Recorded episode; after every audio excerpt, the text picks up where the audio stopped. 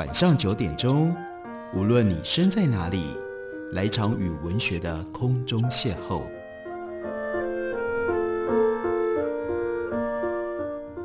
杨照谈书，邀您一同遨游文学世界，认识古今中外的经典之作。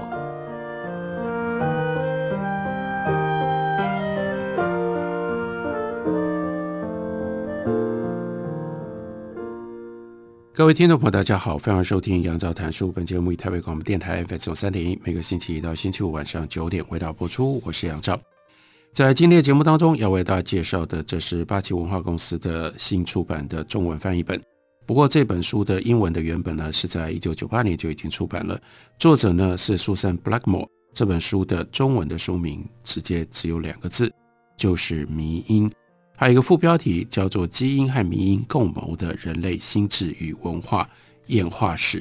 这个作者呢，Susan Blackmore，他是英国 Bristol，他曾经任教于英国 Bristol 西英格兰大学，叫做意识心理学学堂。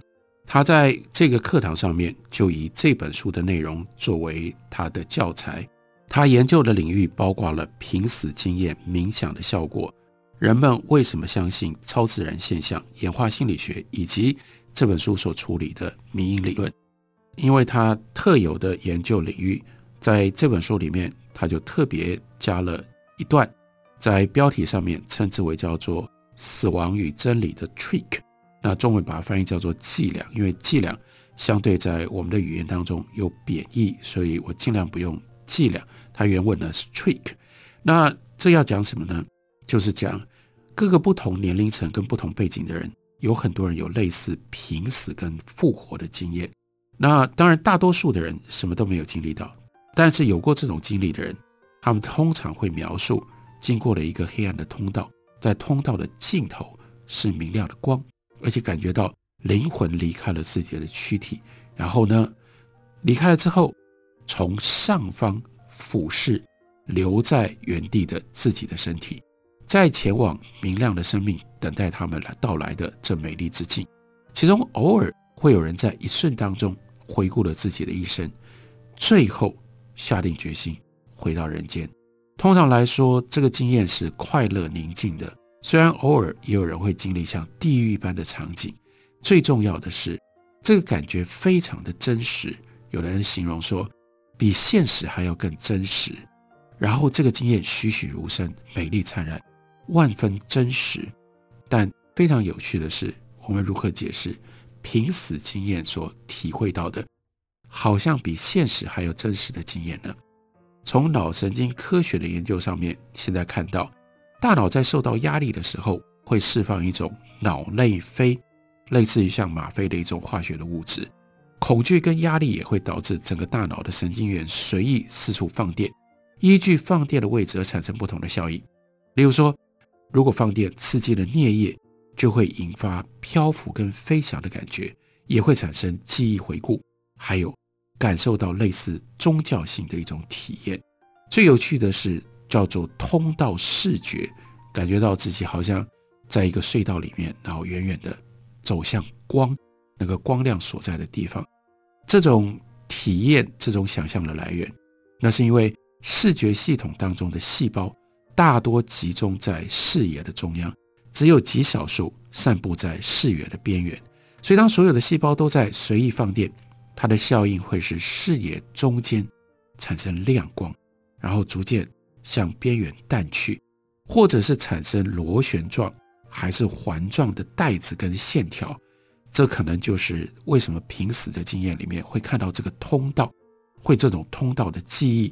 这种通道呢，也常常见于萨满教的那种 shamanism 那样一种通天地进入到另外一个领域当中的超越经验当中刻画描述的绘画，或者是某一些人如果运用了药物，包括 LSD 在内的这种嗑药的经验，有一些濒死的经验可以得到这种理性的解释，有一些则不见得。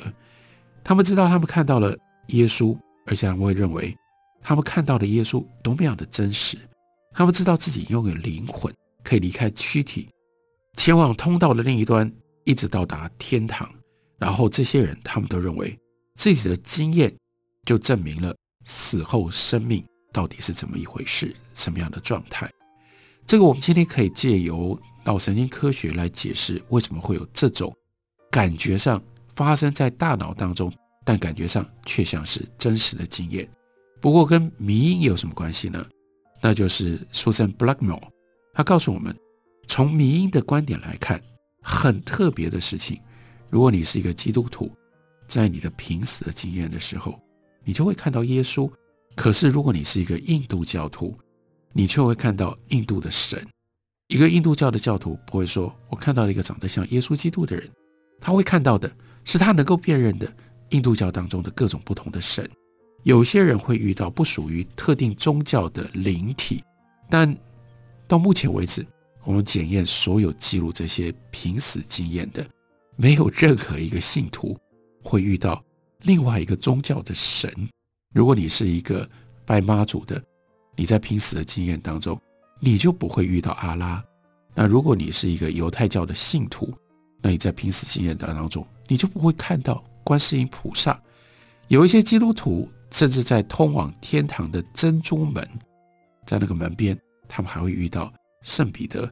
而印度教的教徒，则比较可能会遭遇到奇特拉古普塔，那是印度教当中掌管生死的神，那也就可以推论，一般的中国人他可能在濒死经验里面，他就会看到阎罗王啊。那美国人可能可以跟他们遇到的天使相处愉快，但是呢，印度人当他们眼前遇到是亚玛或者是 Yamdot，这都是他们想象当中来自于阴界、冥界、阴暗地狱里面的使者。他们比较可能会抗拒，因为这些人是要来把他们带离开人世，进入到冥界的。美国人更有趣的记录，他们会遇到自己的母亲；印度人却很少在濒死经验当中遇到女性，他们遇到的要么是神，要不然都是男的。所以这个视觉所产生的真实性，使得很多拥有这种经验的人完全不接受任何科学或者是自然主义式的解释，在科学文献里面。都会分成两大阵营，一边的阵营是相信濒死经验是来生的证据，另外一边当然就不相信。那苏珊·布莱默他也特别说，我就不相信。但是呢，他也要提出他不相信的解释。经验无法成为来生的证据，是因为所有描述出这些经验的都是活着的人。当然了，他如果没有活回来，他就不可能留下这样的记录。然而，自然主义式的解释，就算再怎么样完整，而且令人满意，也没有办法证明死后没有生命。所以，整个论证到这里就卡住了。不过，如果从迷因的观点来看，这不是关键，这不是重点。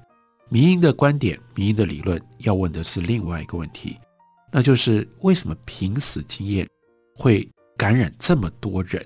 它会在这么多人的身上，在这个特别的时刻被复制？那答案呢，就像是那种外星人绑架的故事，会让很多人相信自己曾经被外星人绑架一样。因为濒死的故事具备有真正的功能。首先，脑部的潜在的状态会在濒临死亡的时候引致某一些特定的经验，这些经验需要被解释。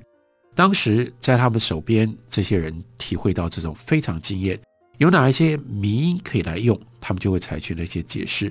不论这些迷因来自于电视科学，或者是你接受过的宗教的教导，经典的濒死情节还具备有另外一种功能，那就是减少我们对于死亡的恐惧，并且保证了生命的目的和意义。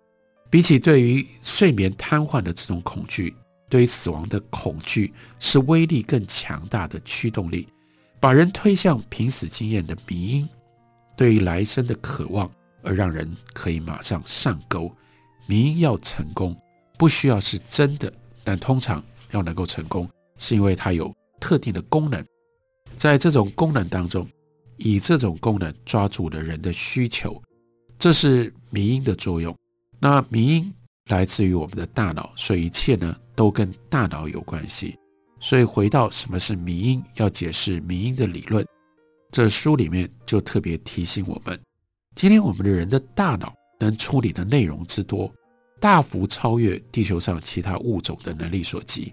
我们拥有语言，语言非常的重要，因为大部分的迷因是借由语言来传播，然后借由语言停留在我们的每一个人的身体里面。然后呢，我们发明了电冰箱，我们发明了内燃机，而且呢，我们现在有火箭，可以把人造的登陆机把它送到火星上去了。我们会下棋，所以大家会喜欢看后羿撤兵。然后呢，我们会打网球，我们会玩电动，我们会听音乐，我们会跳舞，我们会唱歌。我们还创造出各式各样不同的政治制度、社会安全系统，还有期货市场。这些在演化上。有什么样的优势？更确切来说，大脑创造出这些事物会带来什么样的一种选择的优势呢？看起来我们的大脑处在一种什么样的状况呢？他说：需求过剩，适性需求过剩。在达尔文的时期，这个问题深深地困扰着 Wallace。即使他独立也发现了天择的原理，但他仍然认为天择没办法解释人类的高度的能力。他推论，原始狩猎的采集者。不太可能拥有这种大脑，因为不需要啊。为什么需要这么复杂的一个大脑？这个大脑是过剩的大脑，所以 Wallace 在这里他就不得不放弃他纯粹科学的立场，而假定应该是有一种超自然力量的介入，所以才给予人类其实在适应环境上面大可不必需要的这么复杂的大脑。这是 Wallace 碰到的困扰。而 Wallace 的困扰，我们今天如何来理解？我们今天如何来解释呢？休息一会儿，我们回来继续说。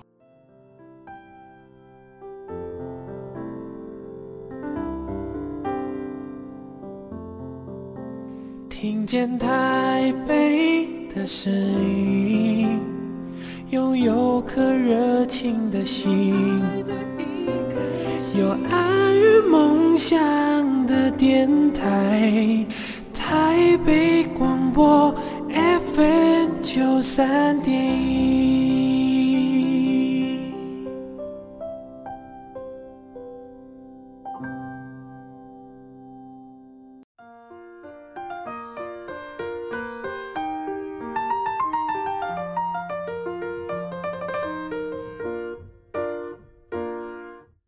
感谢您继续收听《杨照谈书》。本节目以台北广播电台 FM 九三点一，每个星期一到星期五晚上九点为大家播出到九点半。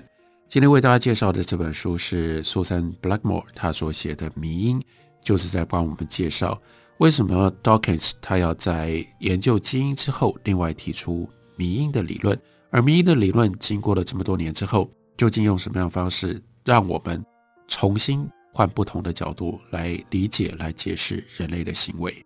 在书里面，回到达尔文，回到演化生物学的起源。当时除了达尔文之外，另外华勒斯 （Wallace） 他也发现了天择的原理。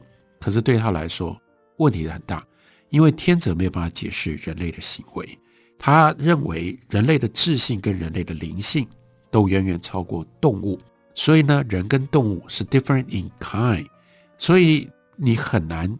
从动物的演化推演出来，人是如何来的？这是他跟达尔文最大的差别。达尔文真的就相信，经过了各种不同演化的机制，人从动物两栖类变成脊椎动物，脊椎动物发展出灵长类，再从灵长类当中演化变成了人。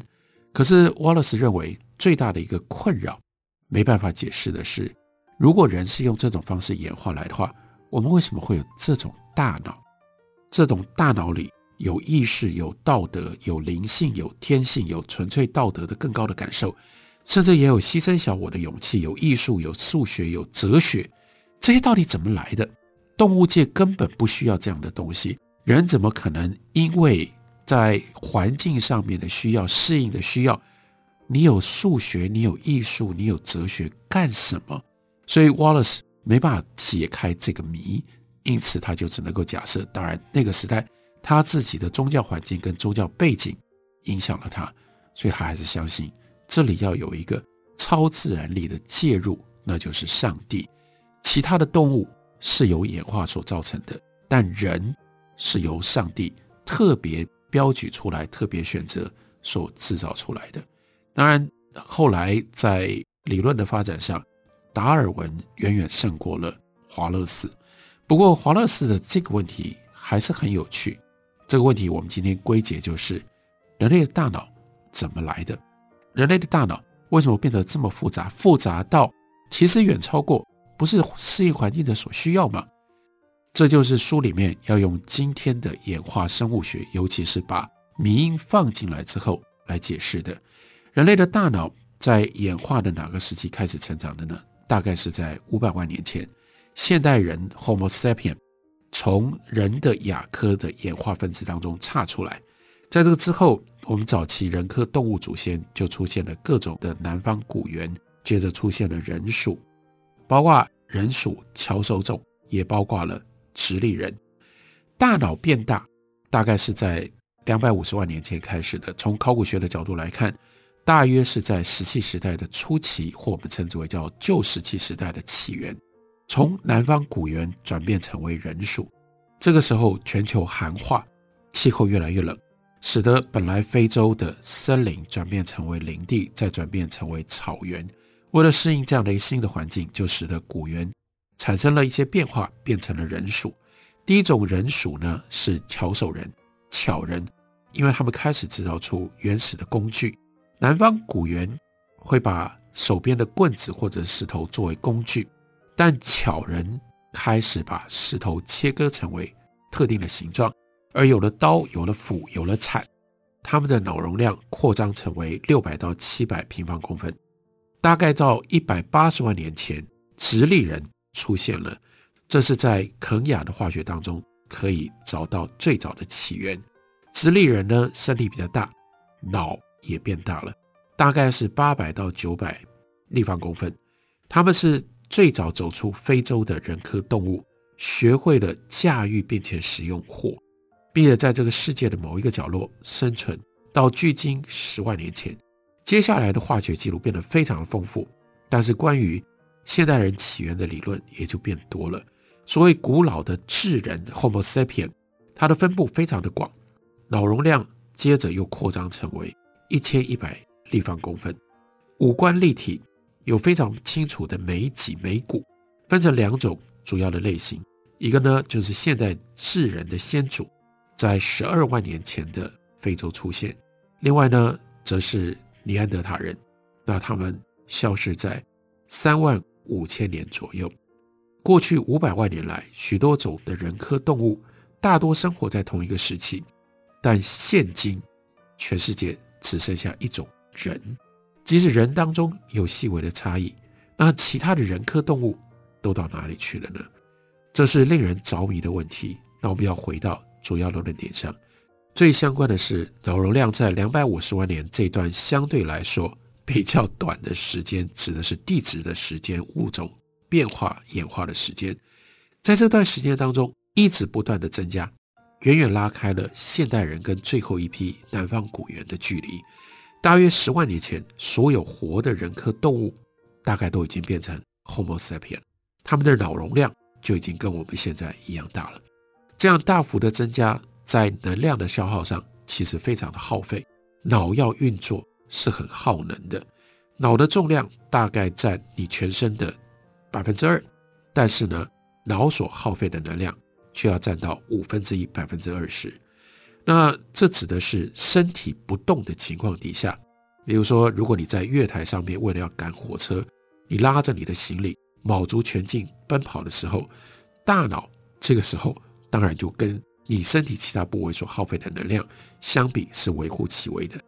不过，尤其是当下现在的人，我们绝大部分的时候肌肉是不动的，大脑却一直在动。即使你睡着了，你肌肉都在休息，你的大脑仍然在活动。那大脑主要由神经元组成，大脑耗费的能量都用来维持这些细胞膜之间的化学差异，这样神经元才能够随时处于准备发射脉冲波的状态。另外，许多神经元在低频状态底下会持续发射脉冲波，如此输入的讯号就能够借由增加或者是减少静息的频率来传递讯息。身体的能量预算必须要有庞大的剩余，才能维持所有的运作。比较小的大脑可以省下很多的能量，不过呢，演化不会无端的浪费能量，因为那样的话，这种演化的性质就不可能遗传下去。人类大脑的建造非常的耗能，这是拖长了拖长了我们胎儿发育到生下来变成小孩，一直到成熟的时间。大脑同时是一个会带来危险的器官，增大的脑部是双足动物之后才发展出来，这有可能只是巧合，但也意味着。我们生产头部变大的婴孩的时候，会让自己处于不利的境地，也就意味着必须要有非常多的适应，人类才拥有这么大的大脑。可是这么大的大脑有什么用呢？这么大的大脑就表示大脑是会变化的，或者是说大脑是可以一直不断的扩张的。回到刚刚瓦勒斯的问题，人类为什么需要这么复杂的大脑？瓦勒斯搞错一件事情，人类不是变成人的时候就拥有这样的大脑，拥有这样的大脑的能力。可是大脑却是在长期，但是基因遗传决定了人的大脑的容量，却没有决定，也无法决定用这种能量来装什么样的东西。装什么样的东西，相当程度上是受到大脑所给予人的一种独特的能力，就是模仿的能力。而决定的，我们模仿，所以就在我们的大脑里装了不一样的东西。一代又一代的人能够模仿的东西越来越多，学习的时间越来越长，学习进来的东西越来越多，就在我们的大脑里面装填了越来越多的东西。这里基因的作用，相较于迷因，也就是你从模仿而装进到你大脑里面的内容，它的比例就开始改变了。基因能够影响，基因能够决定的越来越少，迷因。决定的越来越多，而且随着时间，在几万年的过程当中，人类借由迷因的累积，借由模仿，而跟其他动物拉开了越来越大的距离。所以这个时候不需要上帝介入，还是回来如何回答华勒斯的问题？为什么要给人类这么大的大脑？这不是上帝给的，这是迷因的作用。到了十九世纪，华勒斯自己所存在的欧洲那个世界里面。累积了几万年、几千年的这些迷因，就使得华勒斯自己的脑袋变得那么样的复杂，复杂到它的的确确装填了很多不是立即在适应环境上面有用的东西。这些东西正因为它不是来自基因，所以它不是依照基因去适应环境、简单的生存所需来决定的。它有其他的需求，它适应了不一样的需求，这个需求。可以称之为叫做文化的需求，所以民因理论的一个很重要的关键，那就是模仿一直不断的在扩大人的大脑，所以人的大脑不是固定的，这跟所有其他动物的大脑都变得不一样。所有其他动物的大脑都在基因的控制底下，它就只有这样的容量，在这么多的容量当中，大部分也都已经由本能所占据了，只留下少部分。可以装填学习的结果，人完全不同。人呢，相对的本能只占大脑当中非常非常小的一部分，那其他部分都是我们借由模仿所取得的学习能力，从别人的身上，从过去的历史把它放进到我们大脑里。所以我们的大脑一直不断的扩充。我们的大脑会扩充到什么样的程度？没有人能够知道，没有人能够预见。这确定的区分开来，人和动物在行为上面绝对的差异，而差异的关键，回到大脑的理论上，也就是迷因。我们不能只看基因来了解人，如果不能理解迷因，不能弄清楚迷因的运作，我们对于人的认识永远都缺了很大很大的一块。这就是为什么要为大家介绍、为大家推荐这一本书。八旗文化公司出版的中译本的新书，书名就叫做《迷因》。感谢您的收听，明天同一时间我们再会。